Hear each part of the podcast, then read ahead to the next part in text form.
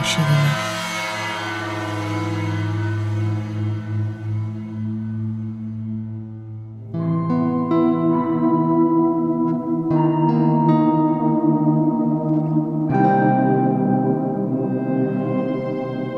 Vítejte. Pustili jste si pátý díl podcastu Není to vaše vina. Klidný poslech přeje Honza Chlaň. Tentokrát uslyšíte příběh ženy, kterou zneužíval její vlastní otec. Jaké to mělo následky? Co všechno jí to v životě způsobilo a proč si sama neuvědomila, že byla znásilněna, když se jí to stalo znovu ve 20 letech?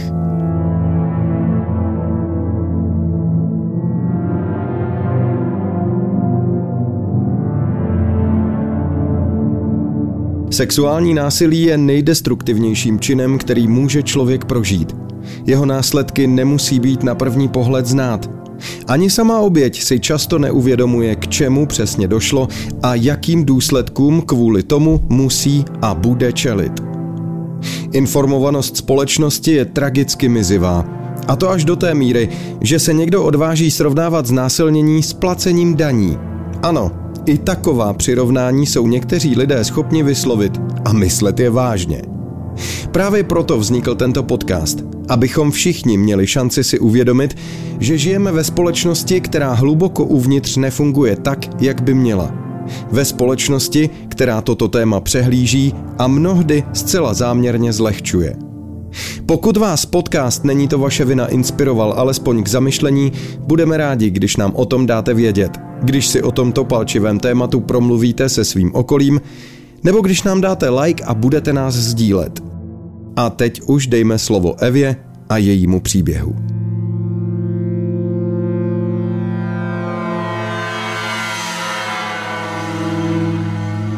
Tak asi když mě bylo 10 a začala jsem mít asi do puberty, jakože jsem začala, ještě jsem asi neměla menstruaci, ale uh, začaly mi růst prsa a prostě už jsem začala být prostě větší. Tak v té době, já už to přesně, přesně nepamatuju, ale vím, že v té době mi táta nějak začal sahat na prsa a postupně vlastně mě šahával i na jiných částech těla, šahal mi mezi nohy, dělal mi i orální sex a nakonec vlastně chtěl, abych já mu šáhla na penis. Neštěstí teda to nedošlo, nedošlo jako k sexu, jako k takovému, ale byl tam jeden moment, kdy já jsem cítila prostě jako, že pokud se to dobře pamatuju, tak táta říkal něco, teď to řeknu tak blbě, jako nevím, jak tam ty slova byly, jo, ale něco jako, jestli, jestli se mnou může mít anální sex, jo, a já jsem řekla, že ne, a on se toho zalek, ale já jsem věděla, že kdyby jako naléhal, že by si udělal, co chtěl, že jo, jsem byla malá. Bylo to opakovaně v průběhu asi roku maximálně dvou, protože když mi bylo 12, narodila se ségra a pak už to, ta situace v té rodině byla jiná, takže pak už to určitě nebylo, ale úplně přesně nevím. Byla to nějaká asi pátá, šestá třída. To, co se k tomu vázalo, je, že já jsem vždycky měla strašně dobrý známky a tenkrát se mi ty známky zhoršily. Neměla jsem vyznamenání, což pro mě bylo jakoby hodně špatný, když jsem měla, jinak jsem jedničky třeba. A od té doby jsem eh, měla tiky, který v podstatě jako mám dodnes. Více či méně viditelný, mám to jakoby i u psychiatra v diagnoze a chodila jsem tenkrát i na nějaký ty vyšetření EEG. Dokonce z mámy vypadlo, že, že mi dávali i nějaký psychiatrický léky, to jsem vůbec nevěděla, to z ní vypadlo až teďka někdy nedávno.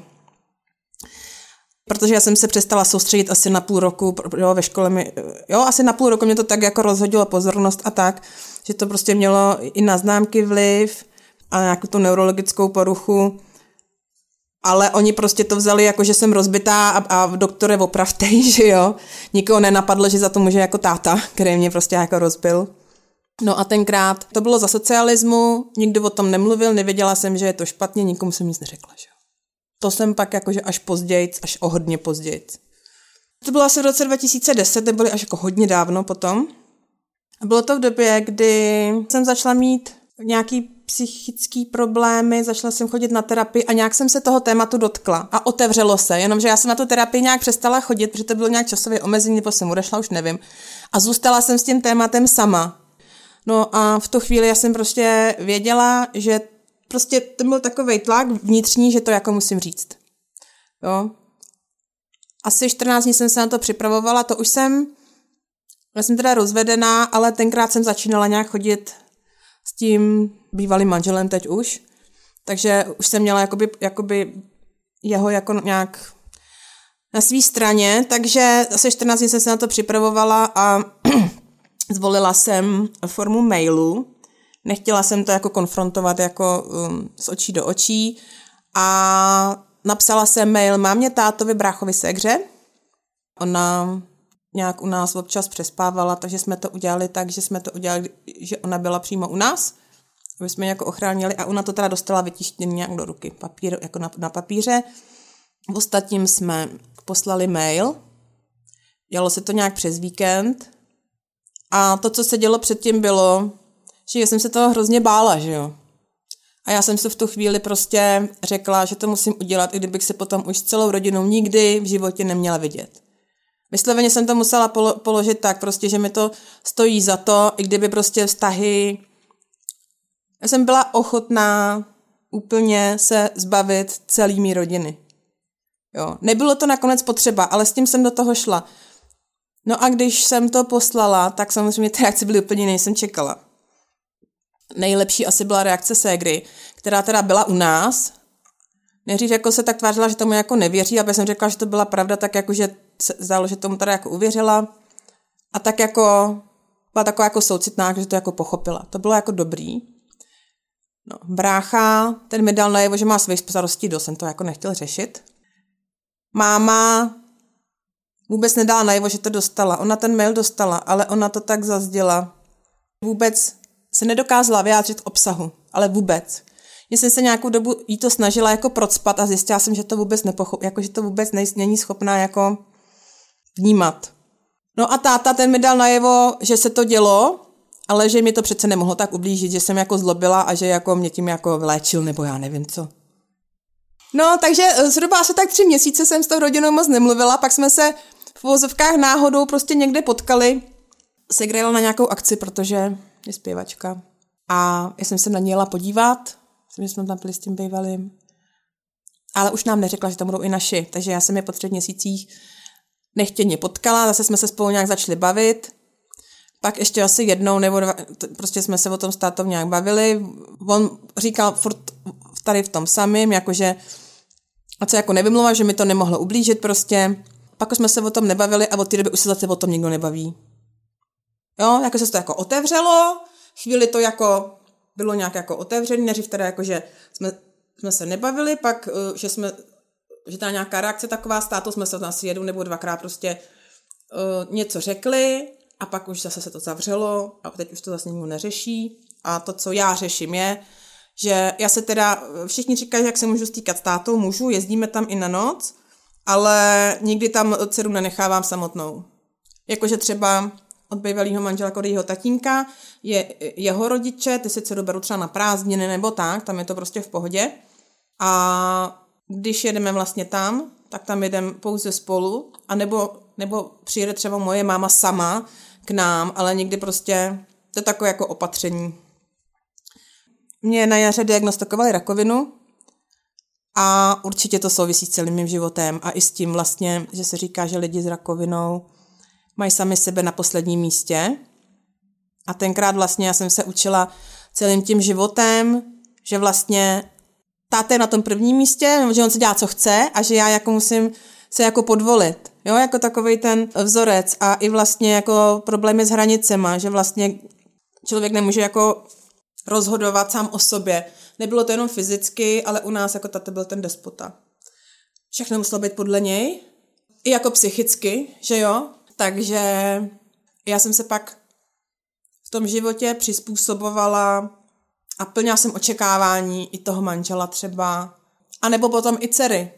To se teprve teď učím, třeba jí říct, hele, prostě tohle neudělám, dělej to ty. Ale můžete jako sloužit i tomu dítěti. A my, když jsme se rozvedli, tak vždycky, když byla u mě, tak já jsem se snažila udělat první, poslední a teď zjišťuju, že jako taky není dobře, že musím jako myslet na sebe. Ten vzorec vlastně v tomhle tom je, že, že člověk se naučí jako nedávat sebe na první místo, že jo. Další věci jsou jako sexuální problémy, protože když mě bylo někde kolem 20, tak tam byly nějaký momenty, které se dají popsat jako znásilnění, i když když se to dělo, tak já jsem třeba nevěděla, že to je znásilnění, protože je to přesně takový. Byla jsem blbá, šla jsem k někomu domů. On zamknul a chtěl sex. Já jsem nechtěla, bála jsem se, že jo.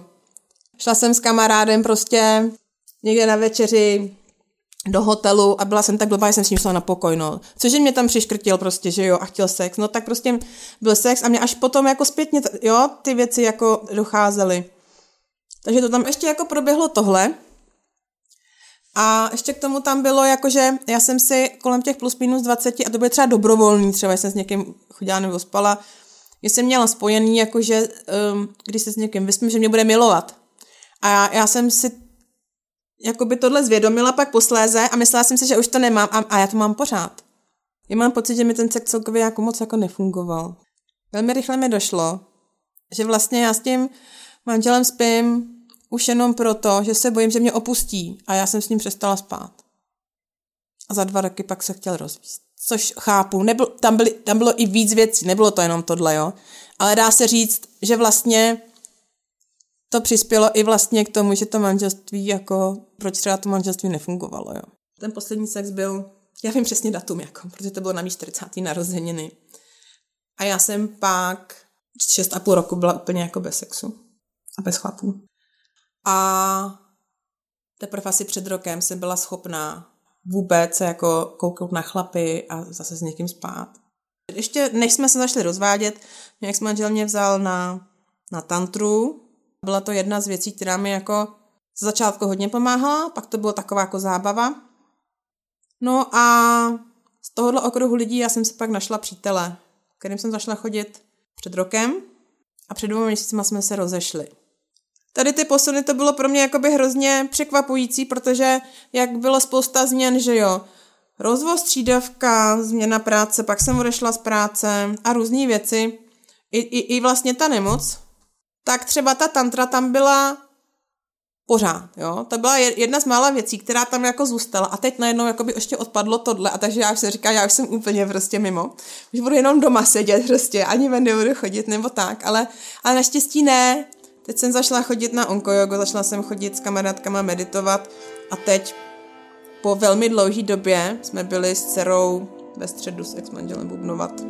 A bylo to jako fajn, takže jako bych jako začínala vylejzat do toho světa jinudy, než přes tu tantru, ale hrozně mě to překvapilo, protože já jsem si myslela, že jako mi to dělá dobře a na poslední akci, která byla v pátek předtím, než jsem v pondělí nastoupila do nemocnice, já jsem odcházela a bylo mi špatně. A to už bylo potom rozchodu s tím přítelem určitě mě to posunulo nějakým správným směrem a ještě taková jako Neříkám, že sranda, jo, a takhle jsme se bavili takhle s lidmi z té tantry a shodli jsme se, že tam chodí většinou zneužívaný holky. Hodně prostě, hodně, že tam chodí zneužívaný holky. A určitě nějakým způsobem to jako bylo součástí nějakého léčení, aspoň ze začátku, ale už jako stačilo prostě.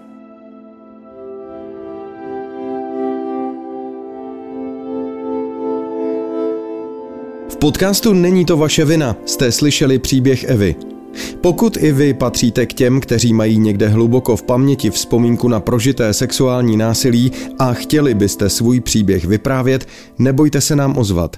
Kontakty naleznete na našem webu www.nenitovaševina.cz Kontaktovat nás můžete ale také na Twitteru nebo Facebooku. Nebuďte na to sami. Řekněte si o pomoc. Vyhledejte terapeuta, psychologa, psychiatra nebo klidně někoho blízkého, ke komu chováte důvěru. A hlavně si pamatujte, není to vaše vina.